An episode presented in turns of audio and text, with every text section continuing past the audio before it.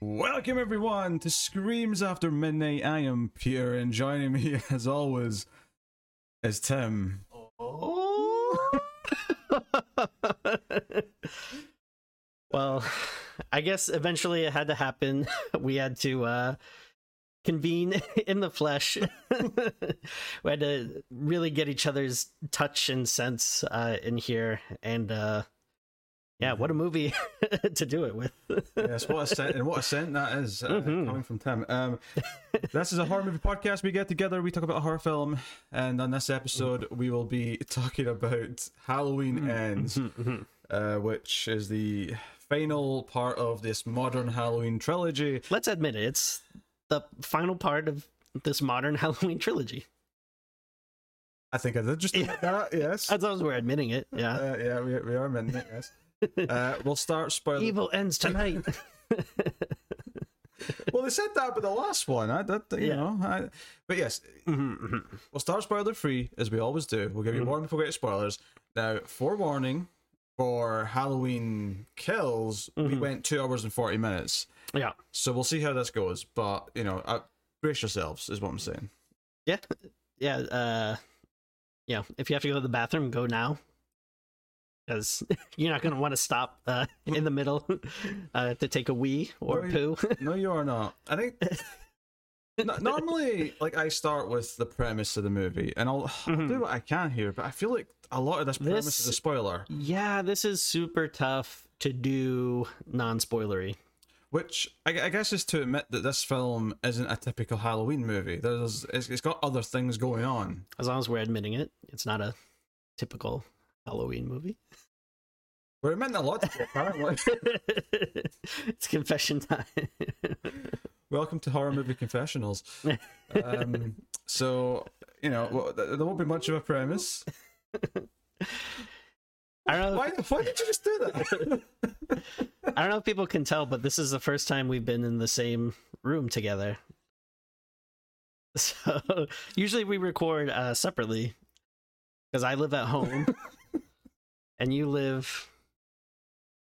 I'm not quite sure. In Scotland, France or No, it's okay, Scotland. It's Scotland. Yeah, that's what that accent is.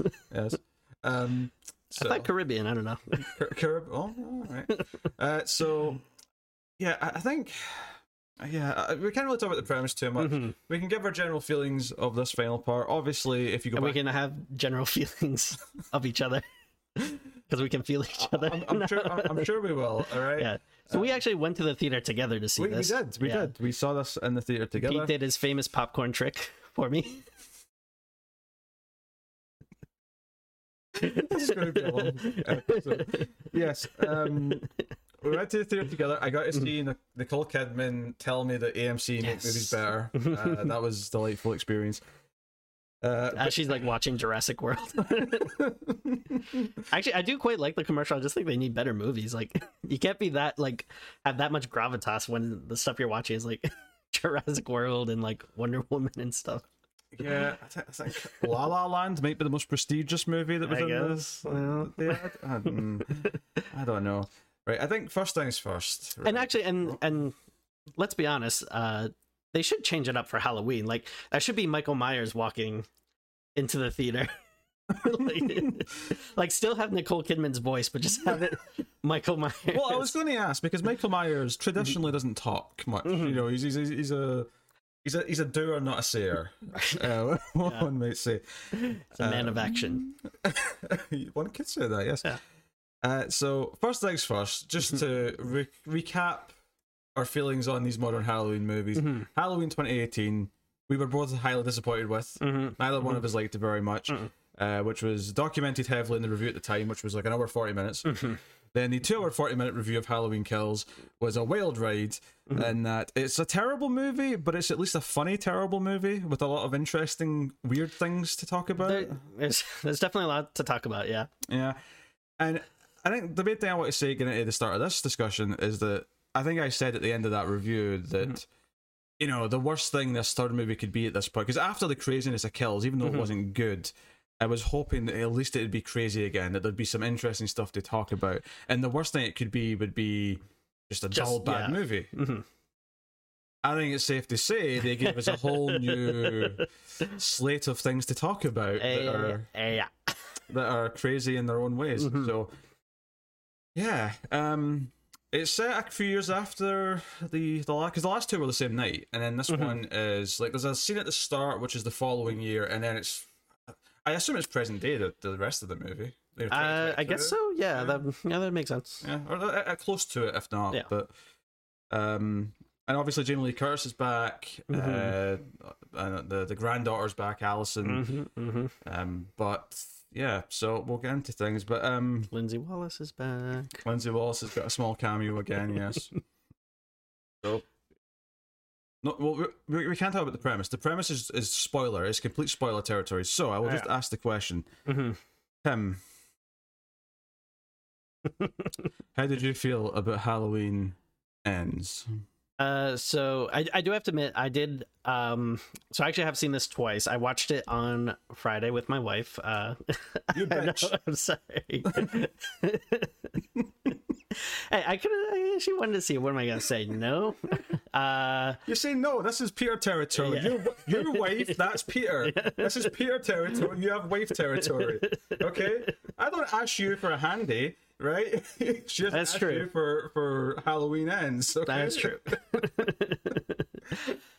so, uh, so I actually did see it, uh, but yeah, I, I am glad uh, that I, I saw it twice because, well, one, I, I enjoyed the company, uh, and also the theater experience. It was a good, this is a good movie to see in the theater, especially the theater I went to is very comfortable. Had nice big wide seats, a little table, you could put your candy Oh, on. and it was a it was a Dolby theater, so the bass was absolutely booming. yeah, yeah. I was like, oh, good for that elf from Harry Potter to open up a, a theater. Um, That was Dolby. it was close enough. I'm sorry, I'm not a Harry Potter nerd like you. Uh, oh, a big Harry Potter fan. I am.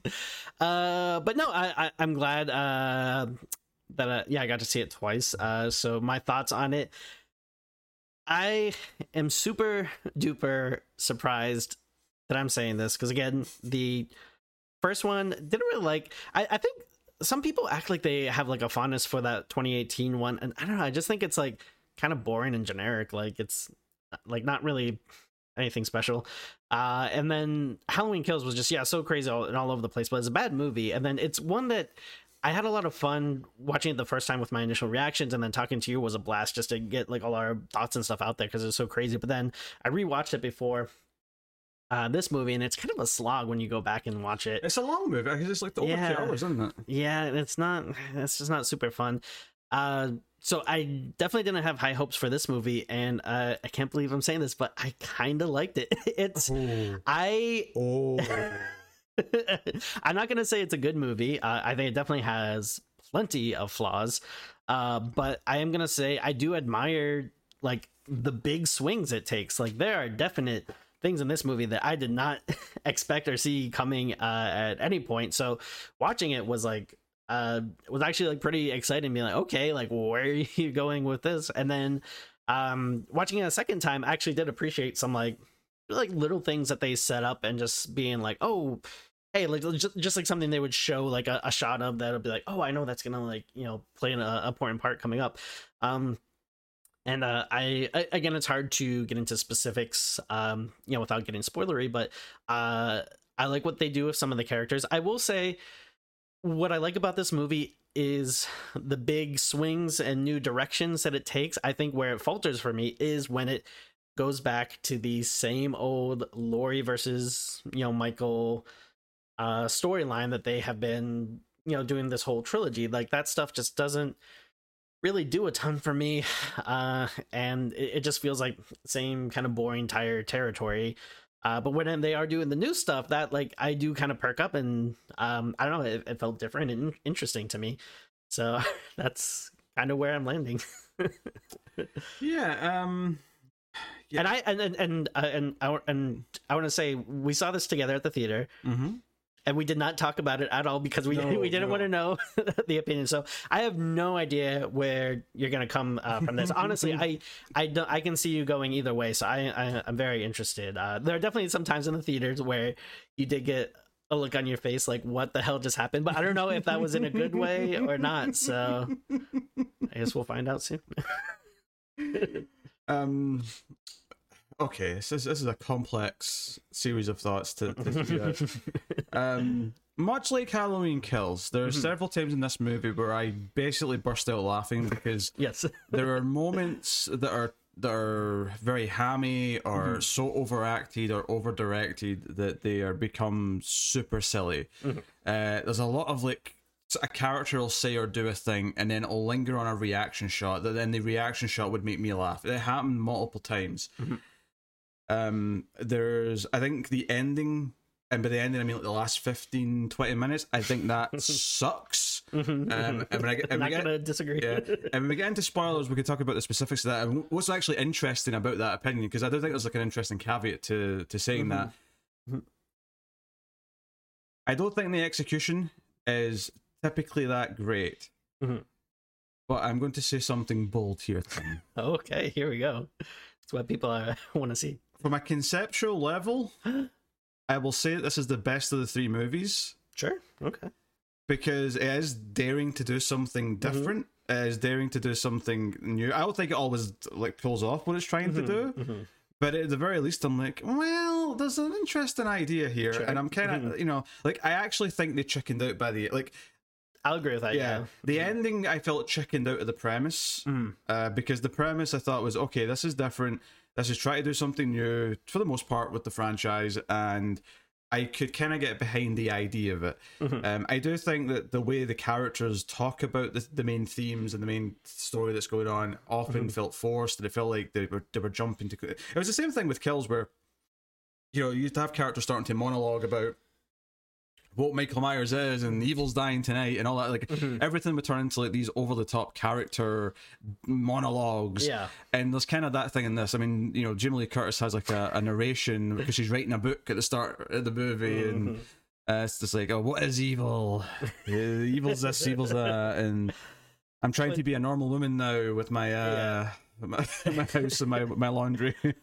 what uh what i think is interesting about this trilogy is like each movie does have like very specific themes that they are obviously trying to tackle but i don't Mm. but i honestly like can't like i think it's very obvious to be like oh yeah like the first movie they're, like they're looking at this and like the second movie they're looking at this and this movie they're looking at this but i i can't tell from what the movie what they're ultimately trying to say like i and like we'll get more to it in like spoiler territory but like w- with this one like I, I was like okay i know i Well, I thought I thought this movie was going to have something to say, and then it kind of Yeah. diverted path yes very Yeah. very quickly at a certain point.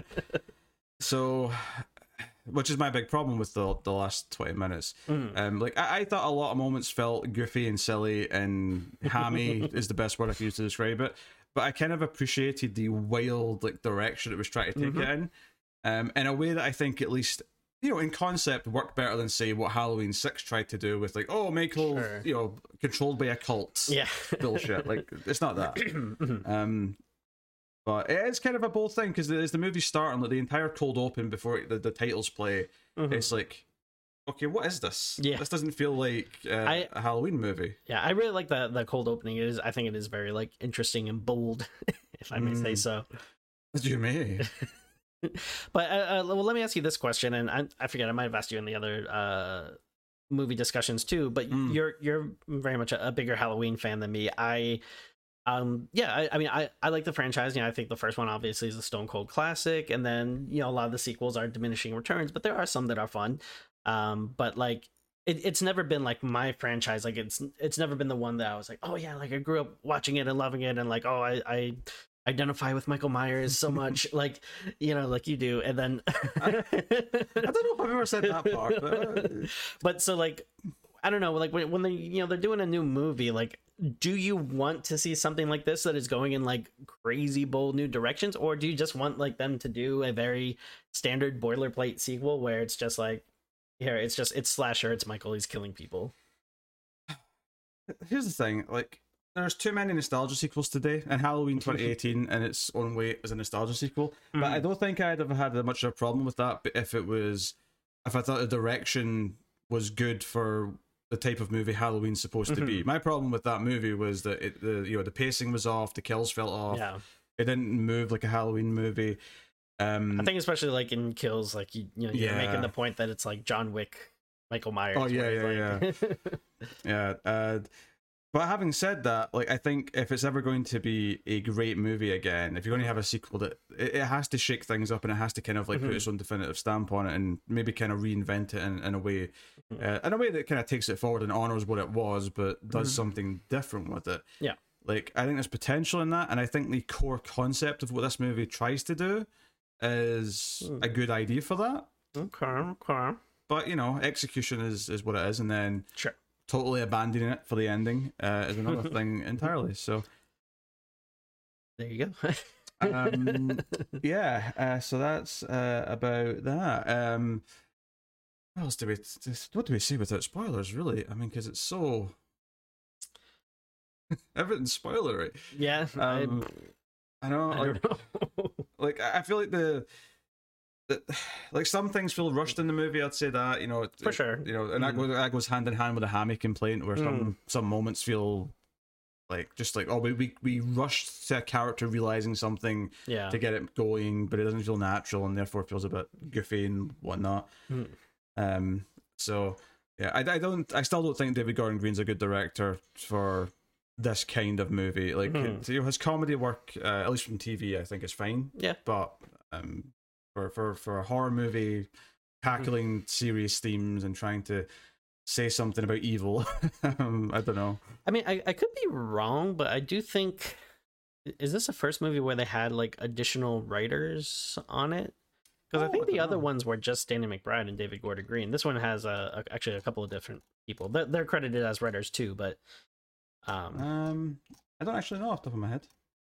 But I mean, I, I one thing I think that's kind of interesting is that uh, you know, if that is true, then uh, I just wonder if I because I because I, do think David Gordon Green is like a good director, but I just wonder if maybe he's not the person that should be you know shepherding the story. Like maybe with a different script, and I don't know, maybe the stuff that's good about this, I don't know if part of it is you know uh, welcomed by the new writers or something.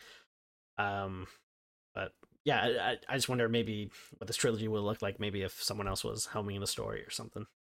Because I think you know, going back to what you asked before about, do you want just Mhm. a copycat sequel that's decent but fun?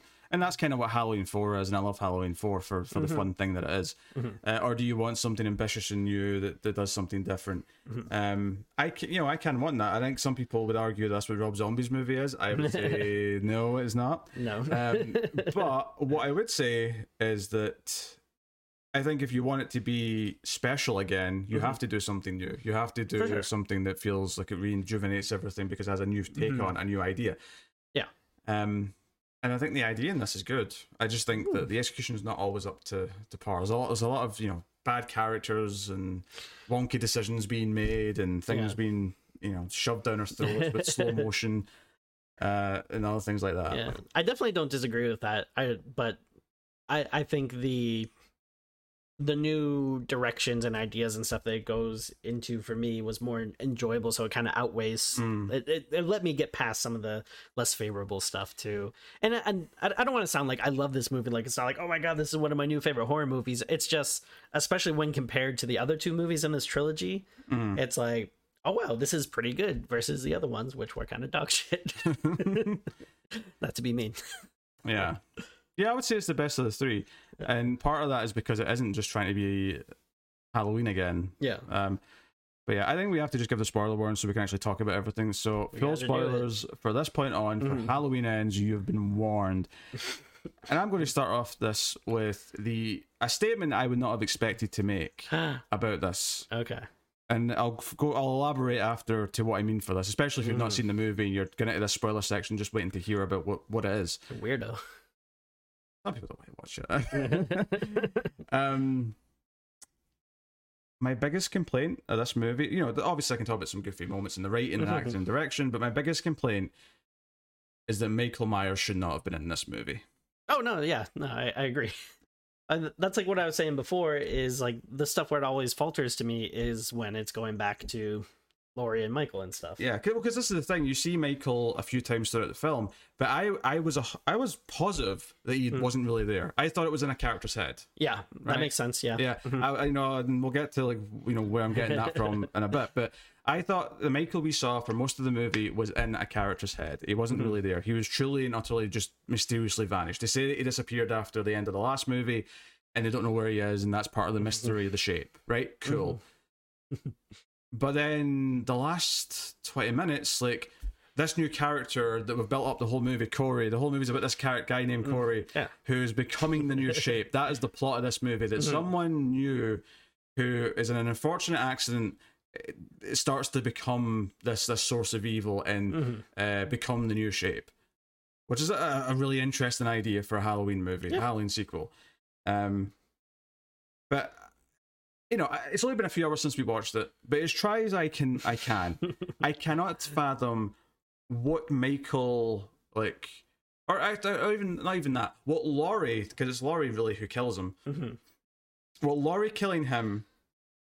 And then- Laurie killing Corey, or yeah, La- Laurie ki- ki- killing Corey, Okay. and then switching to Michael showing up again, just so that Michael and Laurie can have a face off. yeah, To me, that felt so tacked on because the movie up until that point was not about Laurie versus Michael. not at all. No, No. no. Uh, the trailer was about that, and it turned out almost Yeah. of that trailer was from the end of the movie because uh, most of the movie isn't that. Yeah.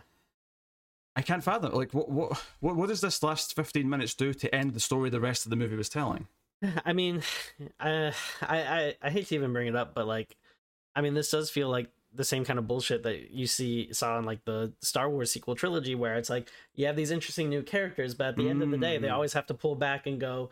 Uh, but whoa, here's Emperor Palpatine again. He's a bad guy. You gotta uh, fight him, and uh, da, da, da, da, da. you know. Uh, Yeah. It's like no, like you have this super interesting new character, and yeah, then it's just like the last you know 15 minutes or so. It's like, oh no, wait, this is a Halloween movie. Like, like uh, bring in Michael Myers.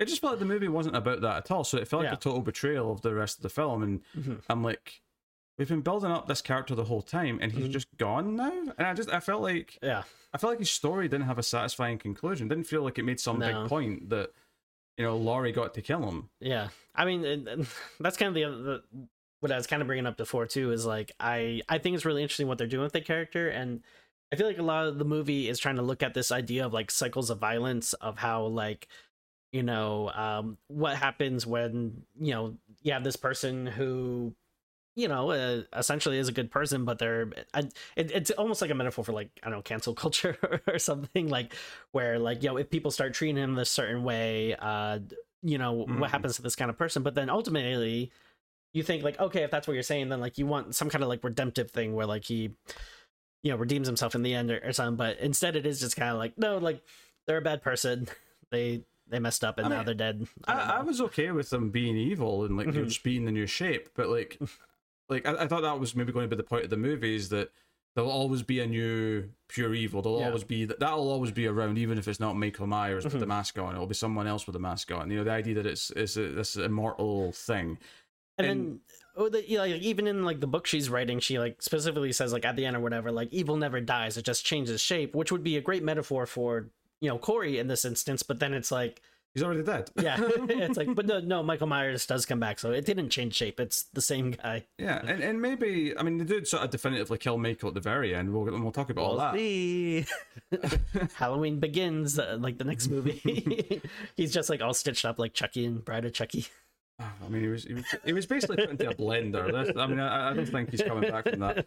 I mean, not that I'm saying there won't be another Halloween starring Michael Myers, because there will be. It'll just be mm-hmm. a, a, another reboot or another something. You know, Well, this time it'll be like you know these are the one 2018 kills end Yeah. storyline. The next one will be picking up from like part four, and they're just going right into the Well, new one. that's the interesting thing about this whole idea of like a new character becoming the shape is that's Mhm. kind of the ending of four, and I, Yeah. I I really like that ending, and it's just a sort of thing, quick thing at the end to sort of say, oh, this new this new kid's going to grow up to be the next Michael, Mhm. and I like that ending to four. I think this movie kind of takes it and sort Mhm. of like expands it on the idea that it's not a kid necessarily; it's actually someone who's just in a like because it's the movie starts off. Um, I mean, you don't get this till after the cold open, but you get this sort of montage that implies that Haddonfield after Halloween 2018, Mhm. which is yeah the the night uh, you know that all this stuff happened in the first two movies Mhm. is the town was so paranoid and so scared of him coming back because no one knew where he went that everyone was on edge. Everyone was scared of something happening. They were looking for people to point fingers at and blame. So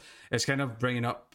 Uh, you know, paranoia and mass hysteria and things, and the last movie kind of tried to tackle that. Obviously, the the results were Yeah. questionable, but um, you know, it sets up this idea that you know that this so this guy Corey we introduced in the opening scene, he's there to babysit uh, this kid, uh, and on Halloween night, and this is 2019, so is a year after the last two movies.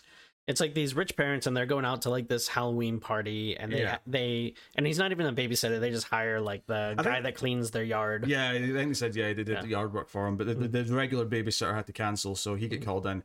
And he seems to get on well enough with the kid. He's shown him the thing. Well, it's John Carpenter's Yeah. the thing, which is an interesting callback to the original movie mm-hmm. because they watched the original thing in that movie. Mm-hmm. Um, but the kid likes to play little pranks, and he actually, hmm. you know, disappears and scares Corey a little bit and locks him in this attic room hmm. where I, I don't know if Corey suffers from maybe either claustrophobia or something like that. Well, I, I the the way I kind of took it is that, like you were kind of saying, this town is still so paranoid from hmm. Michael Myers, which makes sense because you know, it, again, like I don't like kills, but you know, if we do have to accept that it is the reality of this, uh, you know, series, like he killed so many people in that last movie that if he just disappears, like okay, yeah, I probably would be a little scared too, especially you know when the kid's playing it up and telling him like, oh, And Michael Myers is coming and he only kills babysitters and stuff, and And it's the one year anniversary of yeah. th- this massacre that killed a lot. You know, Michael killed a lot of people in those two Yeah. movies.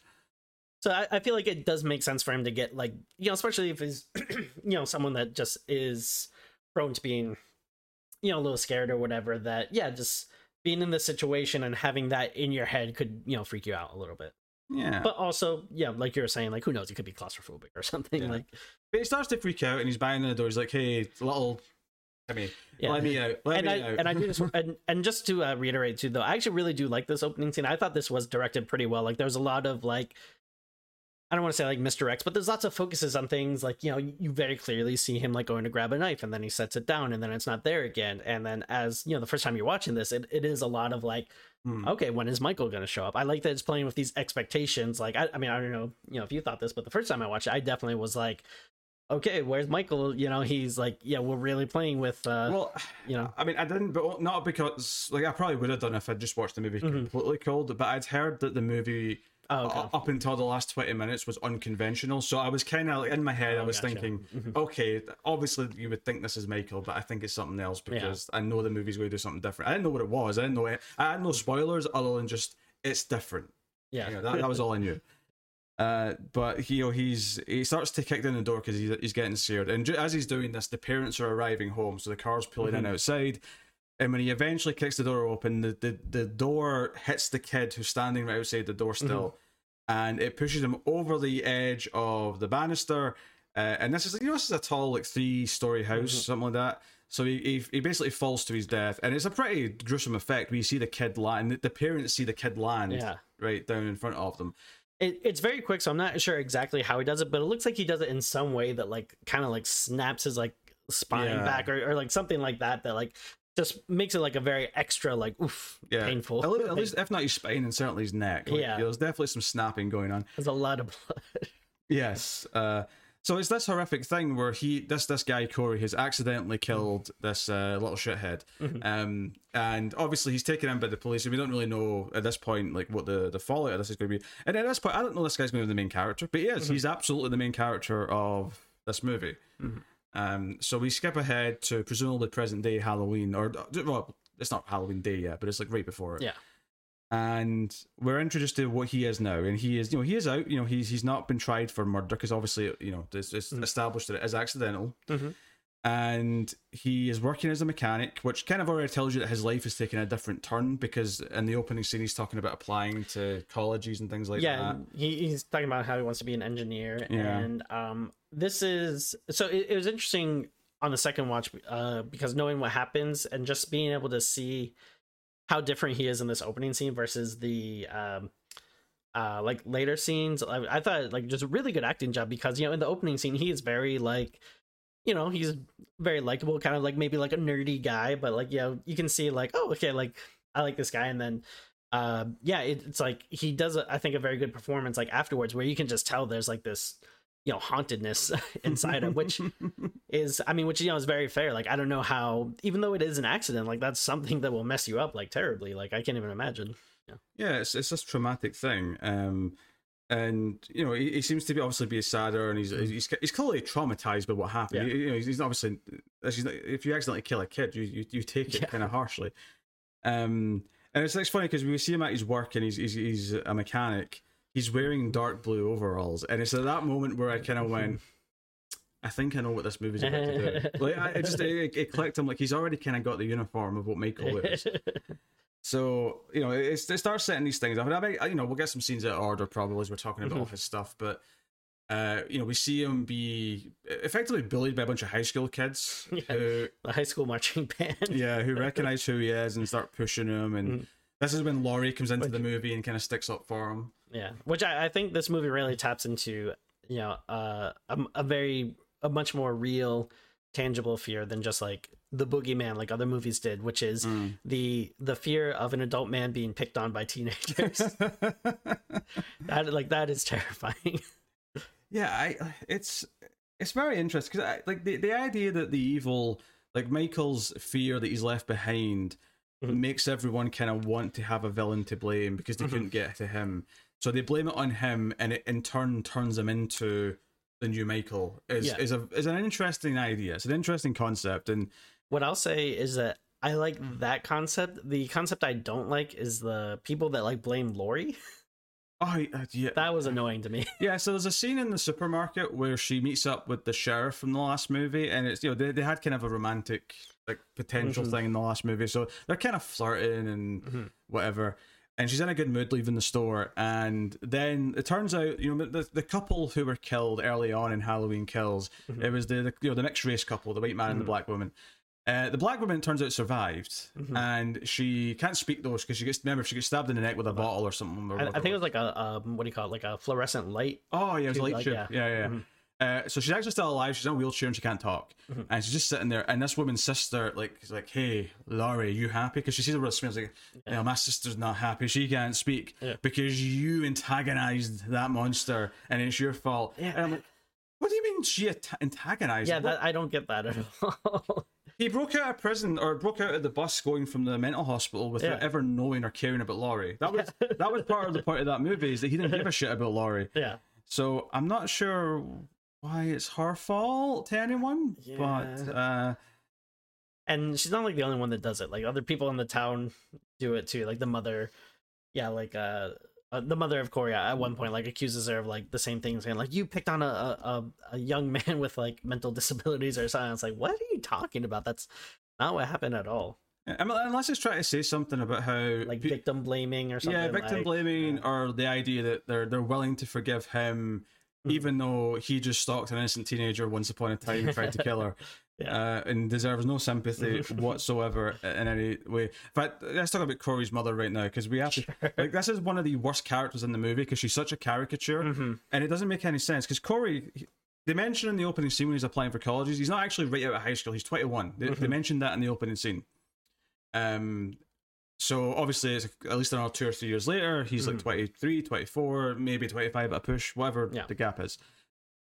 And there's a scene because basically a lot of the plot of the first, well, a lot of the movie is that he and Allison, uh, Laurie's mm-hmm. grandmother, have got a romantic interest and yeah. uh, they see something in each other. It's kind of a rom- romantic movie.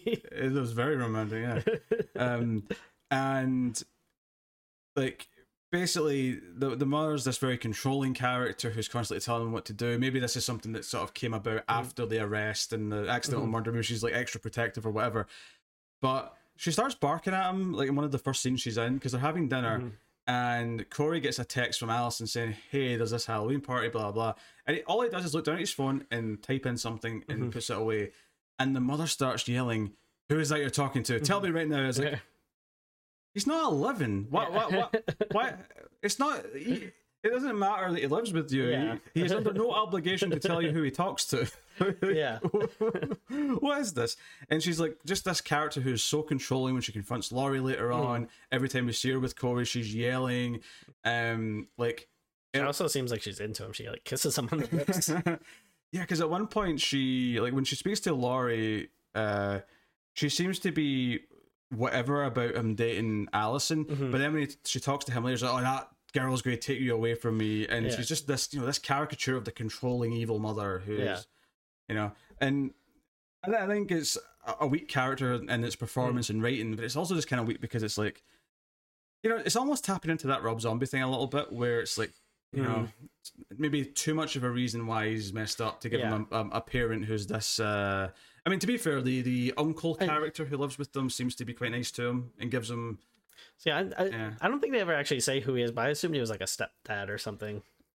Yeah, I, have no idea. I but- could swear like he called him uncle at one Oh, point, okay. but I mean, regardless, poss- the, yeah. the father figure in the in the equation. but yeah i mean it's just yeah it, it seems very unnecessary like i think it's a more interesting idea to be like all right here's this guy who had everything going for him and then he has this one accident and the town turns on him and that's what causes him to you know uh become this thing versus like i mean if you're adding the mother to it then it's like oh well no like because i'm assuming that you know he's had to live with this for a long time that you know might have not had the best childhood and stuff growing up it's like okay that's like a little too much. Like I, I don't know. It, it- it's more interesting if it's like, oh no, he actually comes from a loving home. Like you know, it, it's not like like you were saying, like some caricature of like, oh yeah, the killer must have like come from a house where the mother just badgered him all the time, and like of course he's lashing out. Like yeah, it's strange. Yeah, uh, but one of the first uh, moments that made me laugh was it, I think there's already a couple before this, but I'm I'm not going to remember them all. There's no way I'm going to remember them all. Uh, but so Laurie shows up at the gas station where these teenagers are picking on Corey, Mhm. and they've pushed him down. And Laurie comes in and tells him to piss off, basically. And and uh, they before they're they're asking him to buy him some beer, and he says Yeah. no. And and when he, says no, that's when they're like, "Hey, we know you. You're like that that child killer." And then they start making fun of him, and he gets so angry. He's holding this like glass bottle of milk, and he squeezes it, and it like cuts his hand. Yeah, I think that's like also because the idea of drinking milk seems like a fairly innocent thing to do. Yeah. right. It's, it's, it's almost like a, a child quality to it. Well, it's kind of interesting if like in the opening scene he was like 21, which like you know you could kind of see as maybe like an age where you kind of transition to manhood a little bit. Like you can drink Yeah. now. That's a very adult thing to do. And he even kind of like picks up a beer in the fridge uh, when he's at babysitting, and then it's like, nah, I'll go for the milk. And then yeah, if you look at that um angle, and then this accident happens, and then it Hmm. kind of causes him to have Ah. this like arrested development, like That's interesting, actually. Yeah, and in the opening scene, he considers taking a beer out of the fridge, but Mhm. doesn't. It's almost like he's like, "Oh, should I be more like, or pretend to be more grown up?" It's like, Yeah. nah, not really. I'm I'm innocent still. But then afterwards, it's almost like you could maybe argue it represents that he's trying to like pretend that he's still innocent. Yeah. But in, in reality, sure, yeah, his yeah. life has changed too much to be that. yeah. Uh, maybe that's reading too much into his drinking choices, but um, I mean, I think there's something there because it, Yeah. it does feel very deliberate. like, yeah, yeah. Because not only do you see him pick pick it out, there's like a shot of him picking the, the chocolate milk Yeah. out the fridge. Mhm. They comment on it in the scene as well. Yeah. Uh, but they they push him down after he like smashes the, the glass in his hand, and it, so it doesn't hurt them. He just hurts himself Mm-hmm. Yeah. out of anger. Mhm. And Laurie comes in and tells him to piss off, and they kind of insult her as well, saying she's a freak show as well. And um, I- again, I don't yeah. know why. Like, yeah, I, I guess she got a reputation because she Mhm. was like this hermit who like had her own shooting range and was collecting all sorts of weaponry. Yeah. Maybe got a bit of a reputation in town. Uh, that's what I'm saying. She she was promiscuous. No, no, very much a reputation of she's a nut job and might shoot you, Yeah. uh, kind of thing. But she takes him to the hospital, which is where her granddaughter Allison is now working. Mhm. Allison is now a nurse, and she is um, she's got a you know the the head doctor is a, a complete dick to her. Mhm. Uh, there's an, another nurse there who's a bit of a ditzy character. Mhm. Who the second I saw her interact with the head doctor, I'm like they're they're having an affair. It's, it's, it's, it's Yeah. clear as day. Um, Allison thinks she's up for a promotion, which goes to the the slutty one, and that's just you know. Like, Mhm. we'll get into that stuff separately. But the moment I'm getting to, the moment that made me laugh was so Laurie brings him in to get his hand fixed that he's cut with the glass, Mhm. and you can tell she's kind of trying to you know make a bit of a setup. Like she she wants Allison to Mhm. meet him because she thinks she's a nice boy. Um, and maybe in some way because he suffered this tragedy, even though it's different to hers, she sympathizes with him, and maybe because she's treated like a pariah by the town that Yeah. you know she she, she wants to help him. Mhm. But the moment, because I thought Allison might resist and be like, "Oh, you're trying to set me up. This is Yeah. what are you doing?" But instead, the, the second Allison looks at him, she has this look of like, Mr. Dreamboat. She's so Uh, into him. what all right so maybe this might be a little controversial but i will say that i i am actually kind of into the the romance but i do agree that it's not set up very well like i like when it does get more into like i don't know the the fact that they're these kind of like doomed lovers like Mm. it is very melodramatic but it kind of works for me but um yeah i do think maybe you need a little something more than just like instantly being like love him like because yeah it is like she looks at him and and you could say um you know as like a nurse like she might have that you know like florence nightingale syndrome or something where you, you know sometimes you're a nurse you're caring for someone or whatever uh, and there's an attraction there like sure whatever but again it does feel like this like deep love or whatever but I also thought it was weird the movie never kind of because this is quite interesting the idea that Laurie and her granddaughter who are survivors of the shape of Michael Mhm. Myers are attracted in, in different ways. Laurie is like a grandmother who's like, oh, I want, he's a nice boy. Let me set him up with my granddaughter, and then Allison literally attracted to him Sure, as a partner. yeah. Um, like surely there's something to say about the idea that they are drawn to someone who has already started a transformation into Yeah. being the monster that they have, you know, lived through. sure yeah Um, you know, and maybe yeah, you could argue that Laurie recognizing he needs help and reaching out is her kind of like you know she is this positive force in the world that is trying to stop this kind of evil from continuing to spread. Not that she necessarily recognized it right away, Mhm. but that at least here she's trying to help him because you know they are one of the few characters who could sympathize with what he's going through. Yeah. That's all fine. Uh, it's just that the actual like the instant attraction just feels a bit forced, um, and the way Allison kind of like pursues him feels very aggressive in, a, Yeah. in a way that feels like like why are you like you just met him once and you're like you know chasing him down to talk to him and Yeah, and you he- know and he does feel like a weird awkward guy and not like in a charming way that you might see in like a, No. a comedy or something like in a like ooh this guy seems like disturbed kind of way I mean, it comes off a little like sad, like he, he needs someone to help him, kind of way. Maybe Yeah. that's part of the appeal, like oh, like I can help fix him, kind of thing. yeah thing. There's maybe a little bit of that there, and because you know what happened was an accident, and it is this traumatic thing, and Mhm. everyone obviously wants to blame him for this kid's death, but like, Mhm. yeah, what about the? Like, it's not his fault really, and the Yeah. fact that it happened is, you know, I mean, part of it's on the kid. Like he's trying to kick down the door, and you're standing right behind the door. yeah Let's be honest, the kid, you know, he's kind of at fault here. sure Like this is It- like your your your dog or cat would know to move out of the way when they hear that noise. yeah um. So yeah, that that, that kind of sets up the romance stuff and gets that going. Mhm. Uh, which you know, I I actually do think like this idea of attraction between the person who could become the next shape and a victim of the shape Oh, is actually quite interesting, and maybe Yeah. that's partly why that attraction is there, is because there's some kind of like fire or Mhm. spark that's ignited with that. oh also they're both just really good looking So There is that. that makes yeah. sense yeah, it's a movie. Yeah, I mean, if her choices are him or that like forty-year-old cop she went on a few dates with, yeah, there's, a cop who apparently has the same surname as the characters in the flashback in the last movie, who like pointed out what their name was and then never showed up in the movie. Apparently, that cop's like their son or something.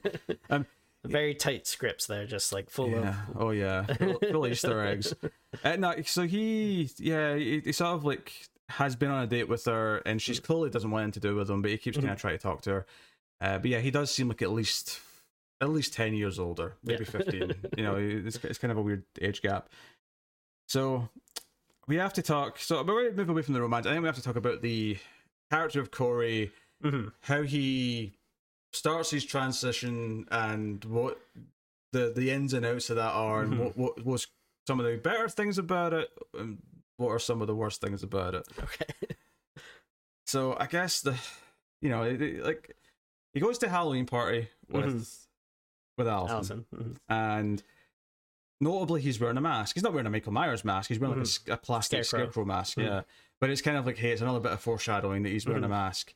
Um, and he literally, and I think visually this is actually quite good if you're if, if you're because I was already getting the sense that this is what they're going to do with the movie is that he's going to become the new Michael Myers. But this idea that he like he's already, he's given a drink at one point and he has to pick up the mask to take the drink and but he only does it ha- he doesn't just take it off he like, just sort of holds it up halfway. Mhm. But then he starts to get into it and he starts dancing and he's enjoying himself. And just as he's starting to have a good time and loosen up, he runs into the mother of the kid that died, Mhm. and she grills him out and is like, "You're you're happy, you're having a good time. while my son is dead." And I, I think there's a lot going on in this scene and it's super interesting uh because yeah like you you can tell that he has so much guilt and like the way it's affected his life is he has just kind of closed himself off from everybody and that like you know he doesn't go out because you know like right after the scene he has this you know confrontation with Allison and he says like this is why I don't go out so it's like you know you, you get a lot from this character saying like oh okay yeah he because of what happened which very understandably like yeah, he doesn't want to interact with the world, like you know, from his own guilt. And then also, yeah, you don't want people yelling at you like this, or to the chance to, since it is a small town, to run into uh, the mother. So I actually thought this was a pretty affecting scene. And then I, it is interesting to see him like finally let loose and like actually have a good time. And I actually think again, the, I think uh, it's a very good kudos to, to this actor who I think pulled a, a lot of this off really well. Where like you know, you can see him being very buttoned up at first and then slowly loosening up to the point where he's doing like this crazy dance on the floor and he's on the ground and like it's uh I, I thought it was like yeah really well done yeah, and I and you know, I, I suppose you know, going back to what I said earlier about how the mother's this awful. Like, I think even if what I'm about to say is true, I still think she's overwritten to be awful because she's just like a caricature of being awful. But if you go back Corey's to the, mother right yeah, Not- Corey's mother, yeah. not the mother of the yeah, dead yeah. kid Uh, But if you go to the idea of like Corey's mother is this really negative force in his life that's pushing him down a dark path because she's not being sympathetic and she's trying to control him, they Where- literally like say the words dark path like multiple times in the film which I wish they didn't. It's still on the nose. and that feels like like episode three stuff like yeah, but the you know, but his father figure character, he hmm. is positive. You know, he gives him that new motorbike at the start, so that he, you know, instead of being mad at him that he's late for his work again on the bike because he's got a hmm. bicycle to start with, he says, "Look here, here's a motorbike," and he's happy to get. it. He's like, "Hey, maybe now you'll be on time." And so instead of just grilling him out, he's like, "Here's, I'm helping you. I'm trying to improve things. I'm trying to be a supportive person." Yeah. I think equally, and that's uh, just just to kind of tack onto that that's like another instance of like having this kind of like arrested development thing where it's like you know he was just riding a bicycle like that's a kid's thing oh, sure, oh, yeah. yeah, that's a great point. and then finally now he's riding a motorcycle he's drinking beer like he's trying to grow up and get past this thing Yeah, yeah. Um, but like like those his two parent figures, the parents of the kid also are this yin and yang because the mother Mhm. grills him out and hates him for who he is and blames him. But we get a scene later with the father of the, the, the dead kid, and he's like, "No, like I, I didn't hate him when I looked at him. Like I understand that this was an accident, and I don't like the like." He talks about how uh, he would see others in the town getting angry at him, Yeah. and he would say, "Wait, why are you taking my grief and my pain and making it about you so Yeah. you can be outraged and upset? This is this is my pain to go through, not yours." That's actually a very good good thematic little thing to put in What- there. Yeah yeah. This movie is so strange because you have something like you have something like this character feels so like poignant and interesting and it's like oh like this is a very interesting take but then you have the mother character which is like what is this weird over the top character? cartoon. Yeah, she's a cartoon. yeah so It, it, it's a very weird mishmash of like stuff like that. It- It's a lot of good ideas, just with a lot of like cartoony execution of various parts of it, which is a shame because th- this because you could sort of argue that you know forgetting because I, think the problem that he gets killed and then it becomes about Michael again is the, the big problem. Mhm. You know, assuming it's going to end with him being left as a new shape or whatever, like it can be this tragedy of there's good forces in his life and there's negative forces, and the negative forces are going to win Yeah. because you know too many people are being mean and they're not having enough empathy Mm-hmm. and you could really talk about how society's pushed them to this in a much better way than that whole like crowd mob e- end up killing the Mm-hmm. the guy in the last movie um so it's a shame that but luckily they learned their lesson and they're not going to do any big crowd forms of vigilante justice ever again oh god more on that later so anyway he gets upset about this and he storms out of this halloween party corey leaves this halloween party Mm-hmm. and Allison chases him out and he yells at her, This is why I don't go out and leave me alone, you know, I'm a Mm. loner, blah blah blah. And he walk he's walking home on his own and the group of teenagers who were, you know, giving him shit earlier, and because Laurie and it's kind of a funny moment where Laurie's like, Yeah, this this slash the tires kind of thing. Um but they blame him from that obviously. And they find him on the bridge and they're sort of pushing him around. The I mean the main bully's kind of saying, Hey, I want to apologize, but it's clearly it's clearly fake. He clearly wants to just Yeah. aggravate him and sort of lull him into a false insecurity. And you can it's almost like that like it's almost even like jerkier kind of move where like yeah instead of just outright bullying someone when you're like shake my hand like I don't know, there's something about this like extra like skeevy or Mhm. whatever, just because it's like this false like nicety to it. Yeah, because they're kind of surrounding him. And Yeah. to be fair, again, going with this yin and yang and like dichotomy of like good forces and bad forces, Mhm. there's actually at least one of the four teens who, once it starts to escalate into a possible fight, starts saying, Yeah. "Hey, what are you do, guys doing? Let's stop Yeah. this right now." She tries to talk some sense into them, uh, but you, you- obviously they're on a bridge. like he's going over, right? That, that's that's what you feel the whole time. So I mean, I gotta admit, the uh, when I first watched it, um, my first instinct was, oh, he's gonna accidentally throw a kid over. Oh, sure. You thought he was going to throw, so- which Yeah. which would be the same thing again. He's throwing Yeah. someone over a, a ledge. Yeah. Uh, so it is actually, I, I thought was, uh, I was actually taken for a nice little surprise. I was like, oh no, he's going over. Yeah, he, he goes over, and so and this is where we have to mention there's a there's a, a brief moment earlier in the film Mhm. where it's just like because you know like the, the opening happens and the Halloween theme kicks in for the opening titles, Mhm. which I actually quite liked. Uh, it was like a very old school blue font, Mhm. and the pumpkin thing this time is that the pumpkin kept being sort of like broken apart and a new pumpkin Yeah. would replace it. It was kind of a cool vision. I liked it. Yeah, yeah. Yeah. Uh, but there's this sort of like, but there's very little of the Halloween music after that for a while because it's like it only ever gets used when Michael's about, right? Because for the most time, for the most part, it's new and it's good, music. It's, you know, it's John Carpenter and Cole Yeah. doing the music. But there's a moment early on where there's kind of like this implication where it looks at a homeless man, and then Mm. there's like a sort of shot of like a, a sewer entrance, Mhm. um, and it's you know the circle of darkness, and the camera just lingers and tracks in a little bit, and it's like it's basically saying he's hiding in there. And this is where the bridge is. The bridge, you know, Mhm. Corey's went over the bridge, and this is the sad part of this is that it's, it's kind of a funny and a, not a good way scene where he just starts he gets something you know, he gets dragged off camera Yeah. and then you see him getting dragged into the the, the, the sewer tunnel and it's like this looks really silly and, and goofy yeah.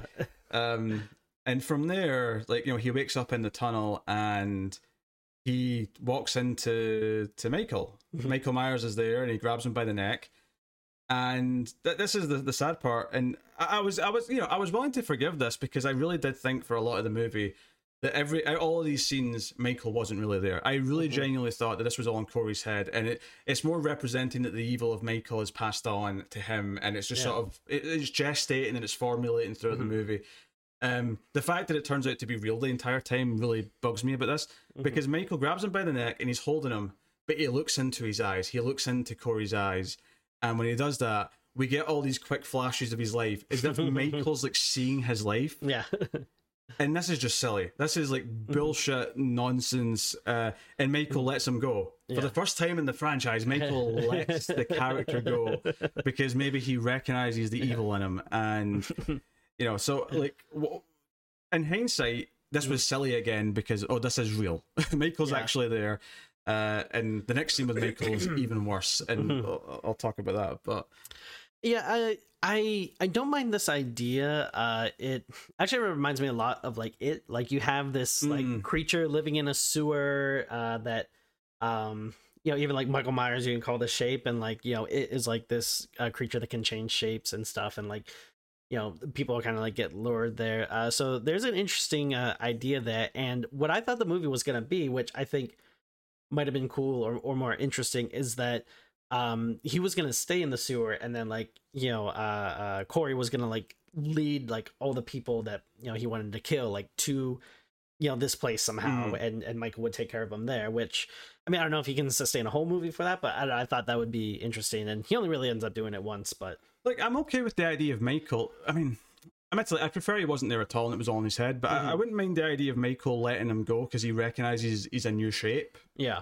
But the problem is uh, that hey man we're the same what's up the problem is the quick flashes, like because it's like it's like he's Yeah. psychically seeing everything. you know, it's, it's this like supernatural moment that I just don't like. Uh, It's very strange. I, I Mm. was liking it to the uh the Ghost Rider penance stare. if anyone reads Ghost Rider, yeah, very similar to that. yeah, and because because when he's leaving the sewer, uh, a homeless man, the homeless man that's there, sort of comes up and tries to attack him and Hmm. starts yelling that he's Michael Myers. Yeah, and Corey ends up stabbing him, uh, and it's kind of accidental because you know it's the homeless guy's got the knife, and he kind of like defends himself and kills him, and he leaves there.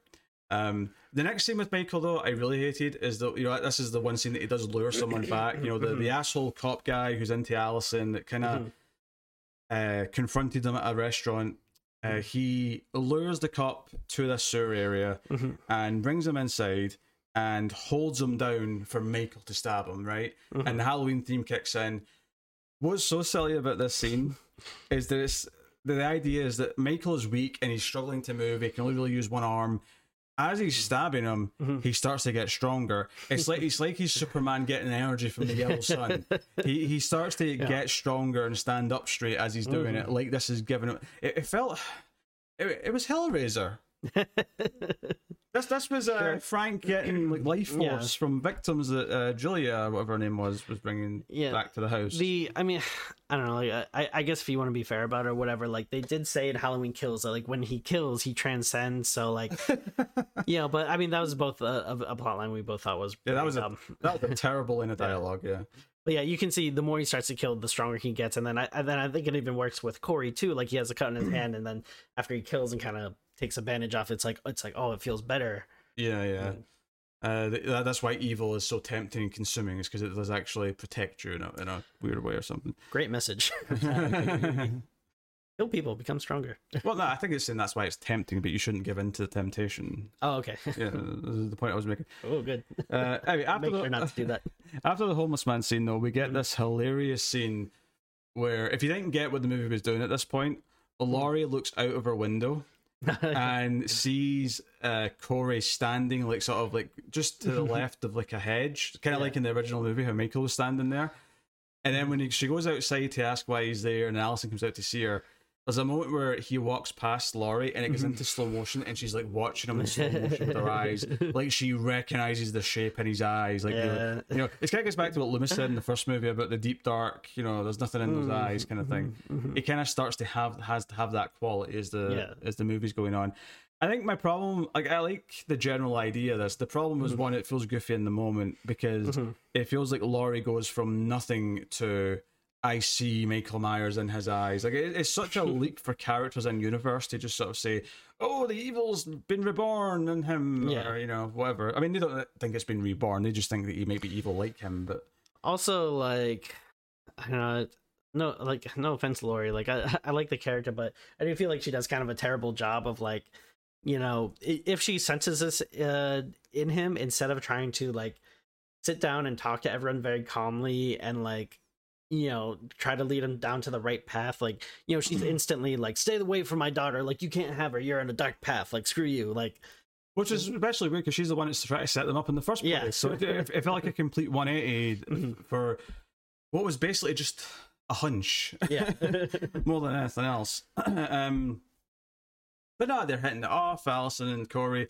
Even though it's you know he takes her to the house where the kid died, it's abandoned now, Mhm. and is like talking about how it happened, and he's like con- you know he's confessing how he feels to her, and it's kind of showing that she also has this darkness in her because she's like sort of dealing with the death of her mother and Yeah. how the town treats her, and she's being bullied by her boss and not taken seriously, and that you know so, because at the end of the movie, she, you know, she's been saying she doesn't want to leave Haddonfield because she's got too many memories here.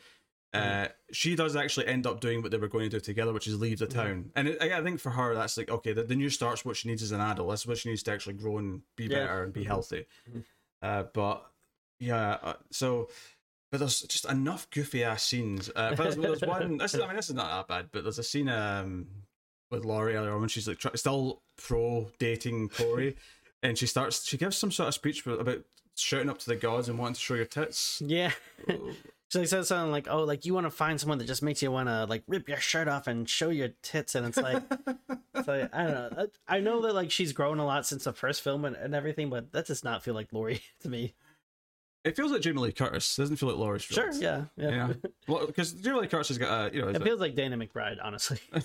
oh, true. Yeah, that's, that's actually a very fair point given who's involved with this movie. So, yeah, I mean, damn, like from from here, like I, I think it's uh, one stupid little moment as well. Just to, while I'm thinking about it, is after the party scene when she has the fight with Corey. A lot, uh, Allison's at home and she's like beating up the microwave because it won't turn on which is a really silly little moment because it, it's it's not that it's not working because Laurie walks up and presses the start button and it Yeah. starts. so she's just forgotten how to use a microwave. It's a stupid little thing, Yeah. but like you can show her getting frustrated easily without her making her look like she's forgotten a basic, Yeah. you know, function.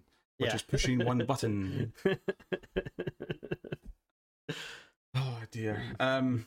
I like that scene. Microwaves can be tough. mhm. Um. But yeah, he lures the cop back, and he gets killed by Michael. Mhm. Um. Next on his list, uh, or at least next we're introduced to like the radio like disc jockey guy who keeps Mhm. spreading like all sorts of rumors and lies and Mhm. basically exploiting anyone who's been uh, involved with these tragedies. Yeah, he's like talking about like conspiracy theories and Yeah. stuff. And one thing that I think is kind of interesting, I, I haven't like dissected it a ton yet, but I don't know if you remember like early on, um, when we're hearing like news about the movie that like the I think the director said like, yeah, there's gonna be like a time jump and it's gonna be like in present day and we're gonna deal with modern stuff like COVID. Um, like I, I don't know if you remember them saying that. Uh, I, I don't remember the COVID part, but I definitely remember the time jump part. Yeah, but I, I like I remember they specifically said they were going to address issues like that, which thankfully the movie doesn't uh, address that stuff, which is nice. Yeah. Uh, but the I do think there's interesting comparisons you can make to like the fact that like uh you know so many people in the town are like so hostile and like looking for you know like the the person says like oh yeah Michael Myers disappeared so they're looking for a new boogeyman. Like I feel like you can easily relate that to like you know on the early days in the pandemic when people were like looking for like oh who do we blame for this? And you know there's you know some very uh you know asshole people that would like you know blame like other countries and stuff for it. Um but that, that made me think of like the assholes in here they're like blaming Laurie and stuff. And then Yeah, also yeah. um if you like that was something that the DJ kind of reminded me of because he has like these kind of con- conspiracy theories where he's saying like oh Michael Myers was never one guy like you know one guy couldn't do all that uh, which is a very valid point but it just reminds me of like these conspiracy theorists that like you know spread misinformation and stuff online and Yeah. a, a point as No, no, like I think that's there. This is like one of the characters that when he goes full killer, he's going to come back and kill later on. yeah Uh, the next actual victims, though, are the shithead doctor Mhm. and the, the nurse that's sort of taking Mhm. the promotion. Um, you know, they're back at his place and he's kind of rich, and she's like, "Oh, you've bought me things. That's all I want from you."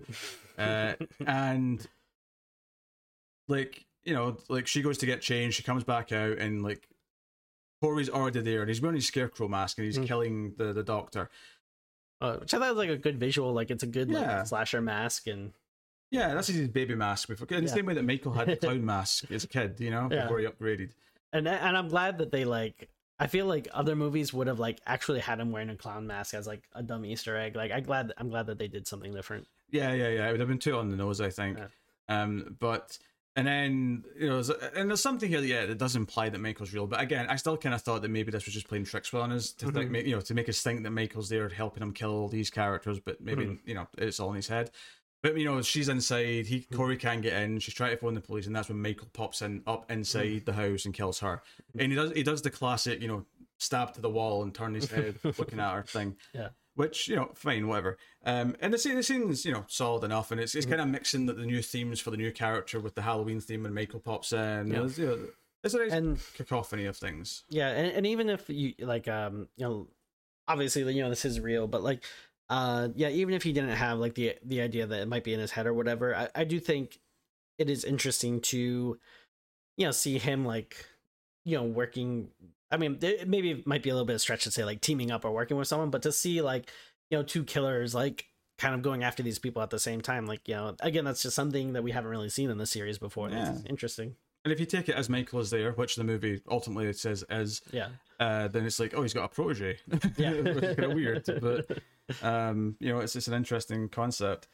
Um, and you know, during this, Laurie's getting really paranoid, and that's when she goes to confront his mother, and you know, Mm. that you know, maybe he's dangerous, and he's he's telling Allison this that we need to leave. You know, let's meet Mhm. tonight at nine o'clock, and it was Halloween at this point. Mm. Uh, but so the big thing though is that he goes into the the sewer eventually, and um, when's this? at? beats up michael He beats up Michael, yeah. He actually beats up Michael and takes his mask. And again, I thought this, like, in my head, I was like, okay, I don't think Michael's really here, but the mask is there. Yeah. He does get the mask. You know, Mhm. the mask is sitting there.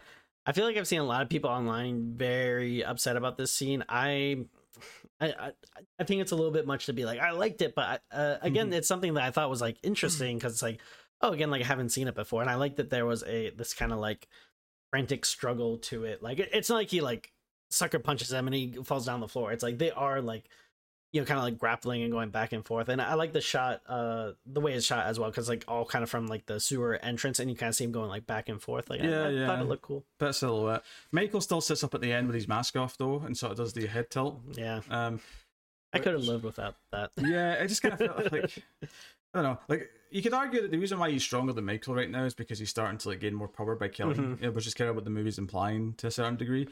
Um, but it's after this that you know he, he goes after the, the kids that uh, have been bullying Oh, yeah. him, right? You know he's got the mask now. He lures them to the, the junkyard where he works, Mm-hmm. and he he kills them. You know, and uh, even gets his like his parental figure killed because. Mm-hmm. Uh, he doesn't kill him himself, but you know he ducks when the other guy goes to shoot him, Yeah. and he gets hit. Uh, this is another scene where it's like, uh, okay, logically, like it doesn't really make sense, but I thought it looked very cool. Like you have Corey kind of in the background here, and then uh, the the main bully kid has a gun, he's about to shoot him, and then Mhm. the yeah father figure stands up, he's like, no wait, uh, and then he gets shot, and then when he falls down, like Corey's disappeared. Like obviously, it doesn't make any sense that you wouldn't see him Leave. run away, Yeah. but I think it's a very cool visual. I like that scene. And there's maybe something to be said with you know this father figure was actually trying to help him throughout the movie, Oh, yeah. and it's this sad ending for him that ultimately he takes a bullet for him, and yeah, he's taking a bullet for this guy who is now too far gone, who's now Mhm. going is now down the deep end of doing other things.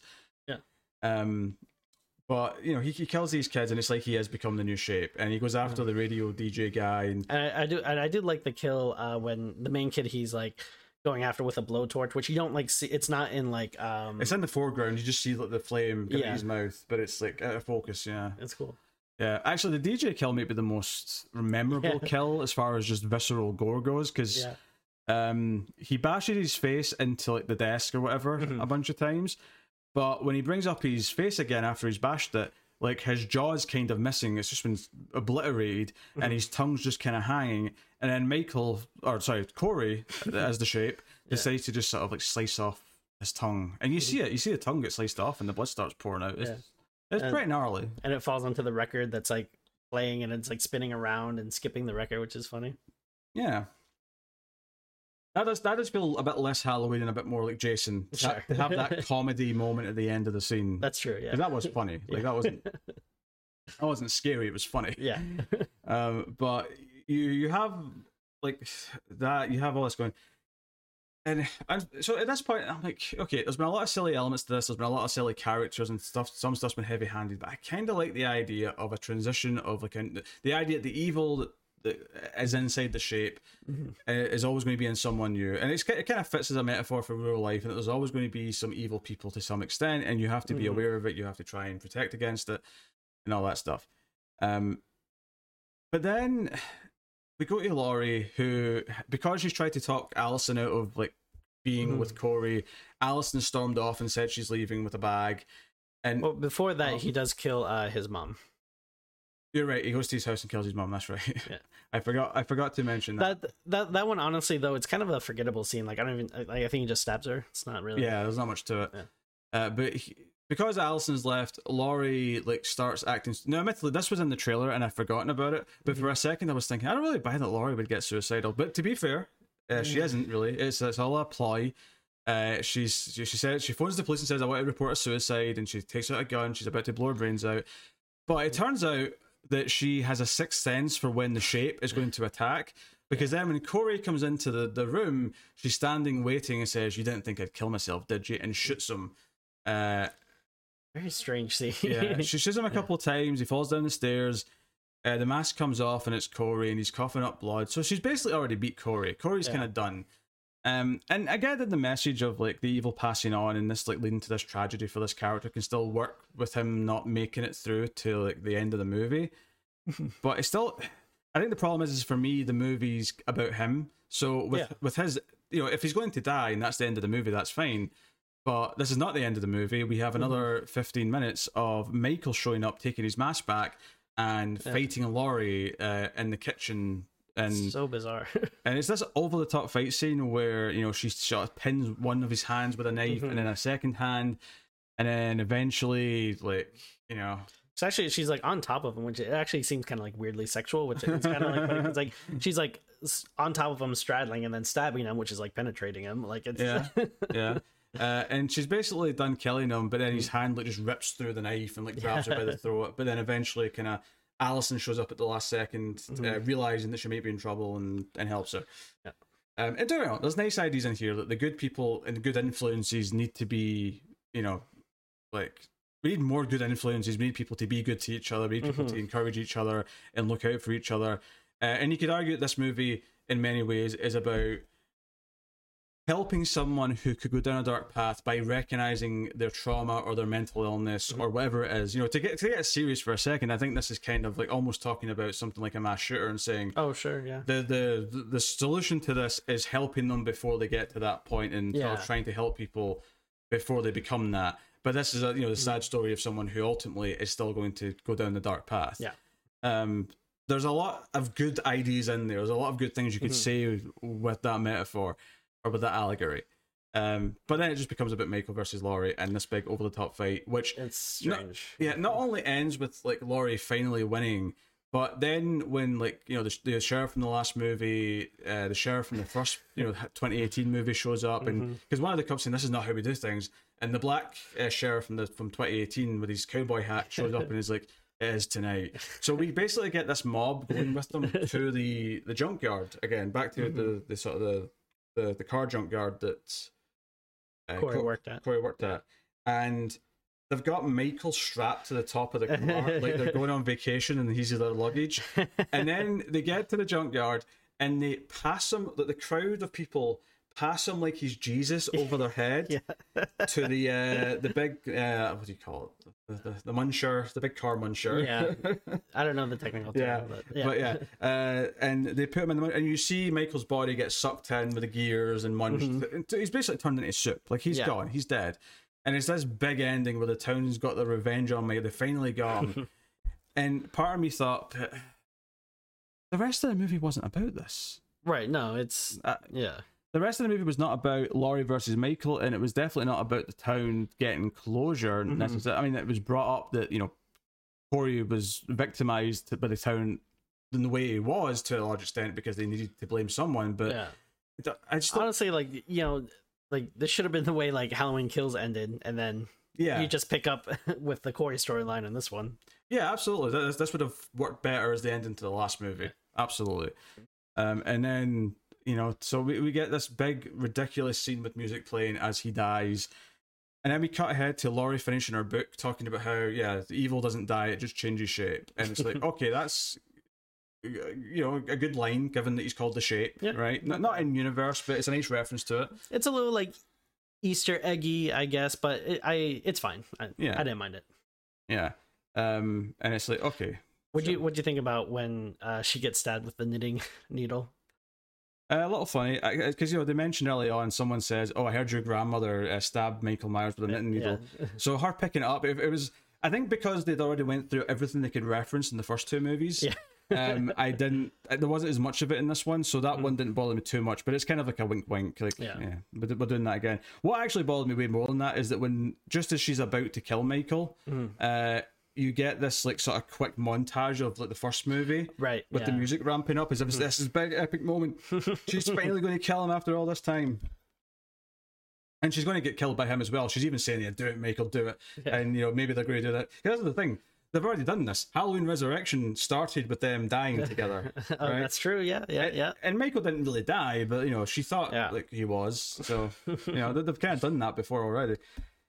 Uh, so yeah, the end of the movies, uh, Allison's left, and Laurie decides to go out and start dating the sheriff. Uh, he wants to take her to Japan to visit some uh, what, what trees? was Cherry blossoms. Cherry blossoms. Yeah. That's what it was. Yes. Uh, Very typical ending. Except you get one last little shot inside the house, and then what do you see on her desk? The mask. yes. I think it's the last shot. I think the last shot's them in the porch. You just see that sort of. No, because it's it's it's them on the porch, and then it cuts to inside the house, and then it shows like a couple of different rooms, and you see some of the damage, and then the very last thing you see is like her office Okay, desk okay. area. Yeah, I mean, you've seen it twice, so I'll, I'll, I'll believe you. Um, I could be wrong. but I don't think that's implying anything with Laurie. I think that's just sort of saying, know, just gonna be the new shape. I think it's just saying, yeah, the evil's always going to exist in Yeah. some form. It'll change, but it's always going to be there. Did you see? Uh, I, I think there was something, a news story going around or something where Jamie Lee Curtis actually signed a contract stating that she will never be in an- a Halloween film again. I did not, but that's funny. I mean, she shouldn't be. She's been enough at Yeah. this point. You're, good. She, she, she's been back in a reboot and then been retconned out of that and rebooted again. It's like, you know, we've done it all. Yeah. we've done it all twice. So that's fine. Um, this is so frustrating because I just I feel like it became this like we have to make it about Laurie and Michael again at the end when the movie presented me with a new character that while not every element of was working, it, it had like Yeah. a very interesting new idea that I did at times quite like. Yeah, I think yeah, and like you end it with you know like the the fight with Corey. I think maybe that that fight is like super short. I think maybe you amp that up a little bit and maybe get Allison involved in that, and then Mhm. like that's your ending. And the, and even if you want to end it at that, but then like have maybe like one last shot of like Michael picking up the mask. yeah, or something like yeah. fine, whatever. Uh, but yeah, just to have this like extra tacked on 10 15 minutes of like you know is a character that essentially was like not in the movie not the focus of the movie Yeah, the last 15 minutes kind of feel like a sort of, to go back to Star Wars, I feel like kind of feel Mhm. like, uh, you know, maybe a few scenes towards the end of uh, Rise of Skywalker or Mhm. something, you know, where it's like, oh, here's just your fan service section Yeah. to have your, your, your moments. I and I I mean I could be wrong, but I I would be willing to bet money that this was like something from the, a studio or a producer that was like, yeah, like Jason Blum was like looking at this and was like, hey, where's Michael? This is a Halloween movie. They're like, yeah, you Mm. gotta have Michael in it. Like, you know, Yeah, honestly, I think the ballsier move would have been to reveal that Michael was never in the movie at all. He was Yeah, just in, uh, you know, Corey's head as he Mhm. was sort of, you know, going down this path into becoming a new version of the shape. Mhm. and just you know do that and ha- ha- have it be more about him at the end. Obviously, get Allison involved. Maybe, maybe the idea of him trying to kill Allison or succeeding in killing Allison would Yeah. be the, the final confirmation. Oh, he has gone past the line. He is now the shape. He is now. yeah. He is nothing in him anymore. And like everything nowadays is about franchises like that'd be a hell of a way to keep the franchise going like versus Yeah, yeah. now I, I i don't know what you can do now unless you want to reboot It'd have to be re- rebooted again because Yeah. yeah. like I, I would have been.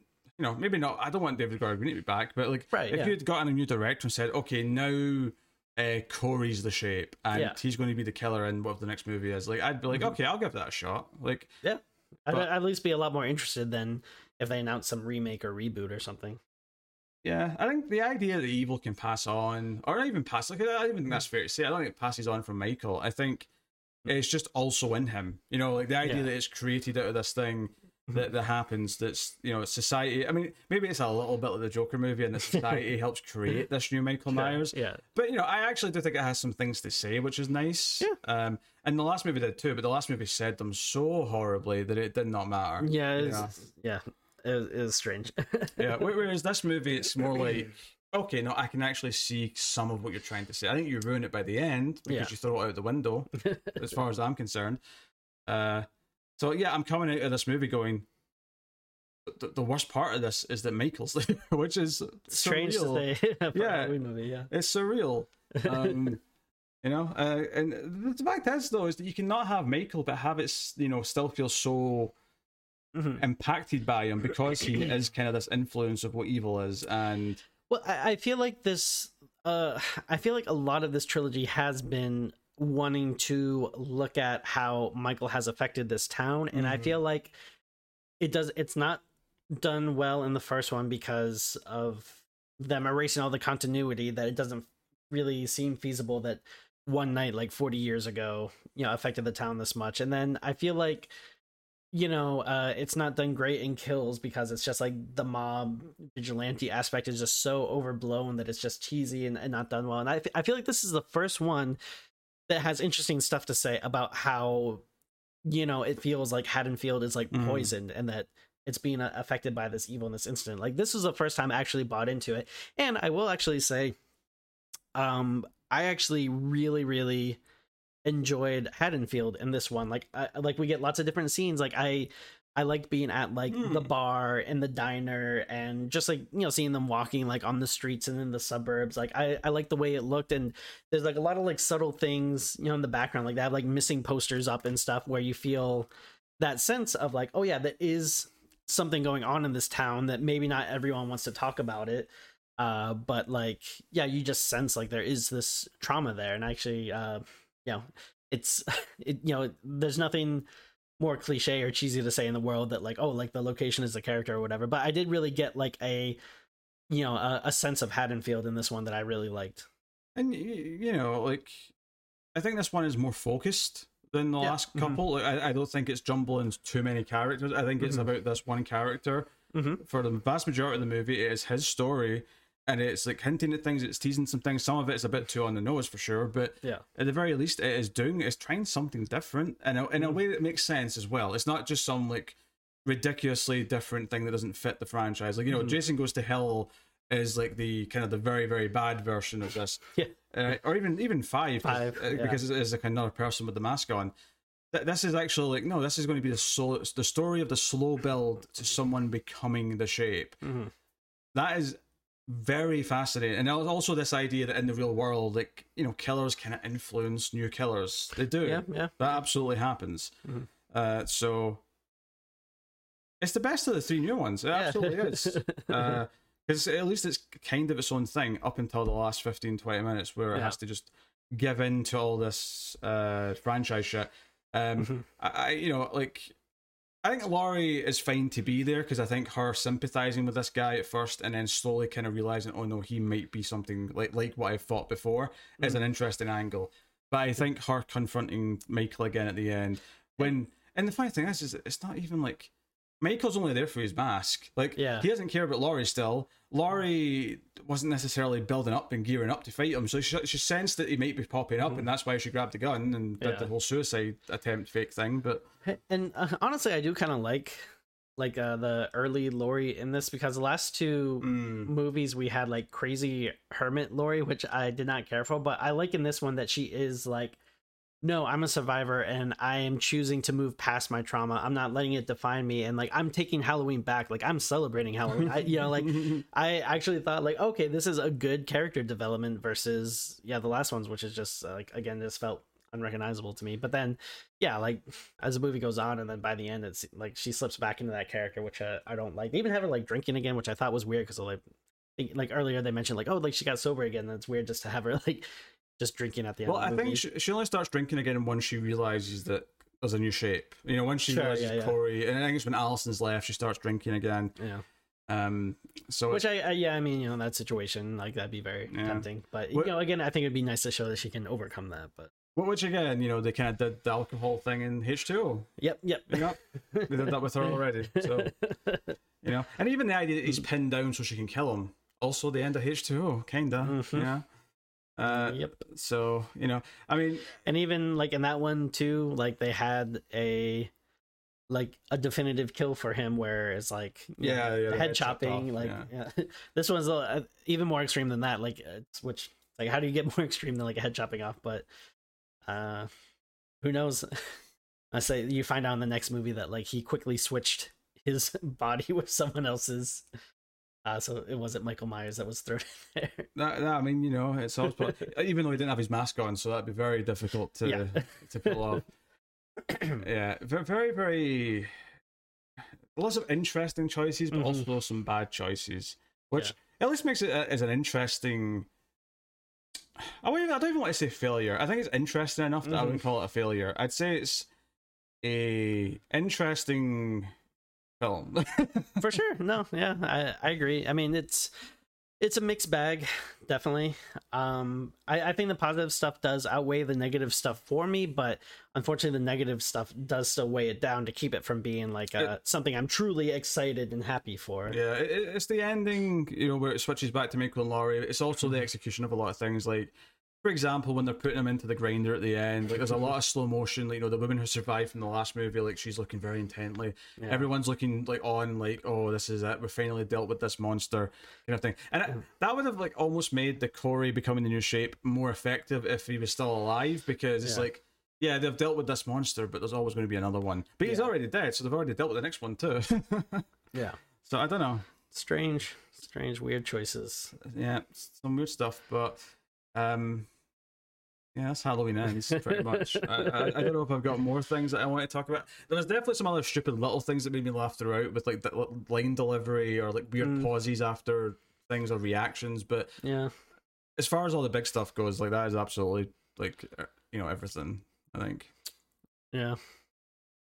Well, um, would you like to rate Halloween Ends? Sure. Uh, so again, you know, just to reiterate it, it is uh, a bit of a mixed bag for me. Uh, there's a lot of stuff I like, uh, and, and again, you know, the stuff I like is generally the Corey story, which, again, you know, very surprising to say that you know the stuff that is the least Halloween and well, I mean, it, you know, it can still feel like Halloween, but like Mm. less Michael Myersy. Um, but yeah, and it's uh, it's the, this is a problem with just too many movies this day. Not to get on soapbox, but it's just you know giving into this like fan service Easter egg bullshit where it's like you can't just let the movie stand on its own. It's like no, we have to have the showdown between Michael and Laurie, Mhm. uh, and it's like yeah, we don't need this, especially since like we've gotten it in like other movies already.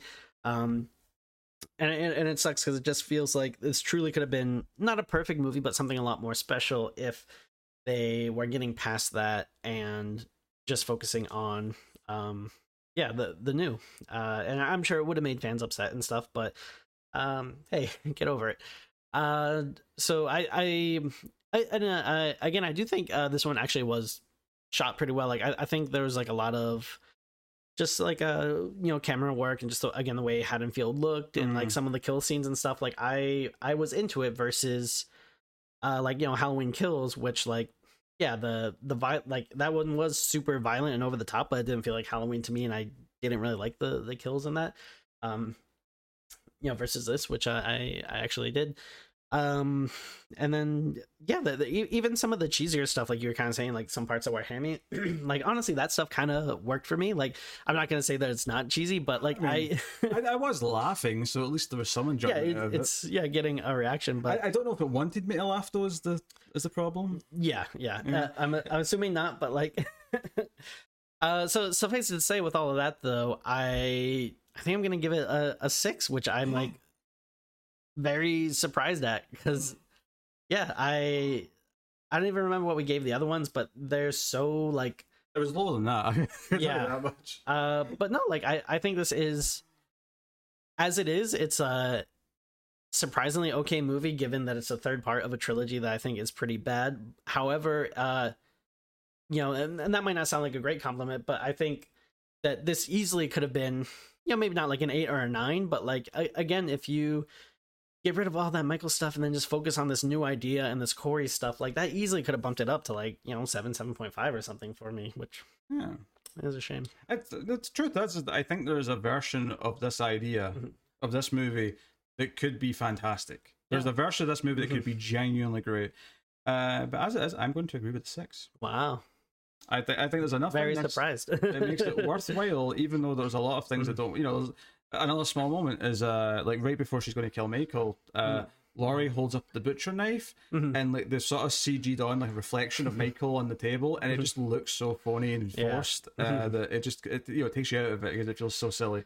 Um, I I laughed you know, Yeah. during that moment, uh, Mhm. so you know uh, that, that's what that's you know that's what it is. Um, very, yeah, very strange. Uh, It's just so weird to have stuff like that that is laughably bad, like with this juxtaposition of like scenes that are legitimately interesting and well Mhm. done, and that make you go like, "Oh, like this is cool." Like it's yeah, it's strange. also, as a special bonus, um, it wasn't just us two who saw the movie today, so uh, what? yes. Um, Tara is here, and she will also give her rating of Halloween Ends. It's a six. A woman with very few words, uh, although notably that turned it into a 666, which is yeah. exciting in all of its own ways. Uh, but uh, yeah, you, you, you can. Well, hey, yeah, go. bye. Everyone say bye to Tara. She's gonna go watch a sci-fi movie. so there you go. That is uh, our thoughts on Halloween Ends. Um, I think it's the most interesting of the three. Obviously, it wasn't. oh, with- with like by Yeah. a mile, yeah. Yeah, it wasn't as true because we didn't go two hours forty minutes. Like there was so much wrong Yeah. with that last movie. we went a ridiculous amount of time. Yeah. Uh, but that is that is uh, Halloween ends. That is the end of this trilogy, which has plagued us with uh, different levels of discussion. Mhm. Um, so I will take this time to thank everyone for watching. Um, thank you for supporting all the content. Obviously, this is kind of a special episode because we're in Mhm, person. Um, but you can, of course, um, support everything over at patreon.com slash mailfuzztv. Yeah, if you want to see us do more in-person episodes, uh, really hike up those Patreon numbers. oh yeah, if the Patreon numbers go high enough, I'll I'll, I'll uh, come Yeah. and record. You fly out once a month.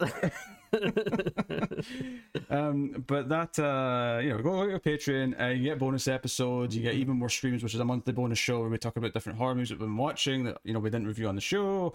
Um, you get to vote on things, all that sort of stuff. Uh, so go check out that. And you just saw Tara there. Go check out the Atomic Cinema Experiment, uh, our sci-fi movie podcast. And coming soon to Mail Fuzz Movies is the Collector's Cut, a new show with myself and David. Uh, doing different movie franchises and themes that are not horror or sci-fi. They're just the rest. well, there might be sometimes, but the the rest of the movie uh, genre um, spectrum. So uh, check out all, all that. But otherwise, you know, you could hit the super thanks button. You can like, you can subscribe, you can ding the bell for notifications. You can rate the podcast on iTunes, wherever you get your podcast from. Uh, but otherwise, I think that's us. Did you thank the producers? You Tim, know who they are? Tim, do you see a list of names on? This is not my computer. I literally do see a list of names. That's the IMDb page Okay. for Halloween Ends. All right, well now, yeah, you're being more specific. Thank you to Jamie Lee Curtis. Thank you to Andi Matichak. Thank you to James Jude Courtney. Okay, well, I shouldn't do this because of your attitude, but before we leave, since you are a guest in my country, I did get you a little present, as is custom for us USAers. I have no idea what this is. The, Oh, come on, you know what it is. what? No, I don't. You know what it is. No, I don't. Okay. I'm, I'm opening this live on air. Mm. Oh, oh, it's Halloween related. I see a Halloween thing. Oh, it's a Halloween action figure, which is about maybe an inch tall, maybe less. It's the Uh, world's tiniest Michael Myers. From your favorite Halloween film. It's, it's- Halloween 2 is not my favorite. What are you talking Are you sure? Uh, oh, I'm going the wrong way. Uh, uh, there we go. There we go. Halloween 2, uh, Michael Myers, and Honey, I Shrunk the Kid size. Uh, Now you can give you. me my present. thank you so very much, Tim. Um, I'll do that off camera, Tim. Okay. Oh, good. It's, it's too personal to, to reveal to the world on That's camera. Um, I, I'll be honest, I was a little worried that was going to be Leprechaun related, or possibly uh, the boy related. Not that they sell boy merch. No one has boy merch. Not yet. Not There's like one Leprechaun promotional action figure from like the 90s that's like going for thousands on eBay, but someday it will be mine. Oh. Uh, another excuse to bump up those Patreon numbers. but yes, thank you everyone for joining us. Uh, we appreciate it. We really do. Um, the support is why I'm able to come here and do an in-person episode with Tim. Uh, Maybe there'll be more in the future someday. Very Who fun. knows? Yeah. Or maybe Uh, I'll go to the Caribbean someday and visit you. Thank you very much for joining us, everyone. It's been Screams After Midnight. Keep watching scary movies. Goodbye. Peace.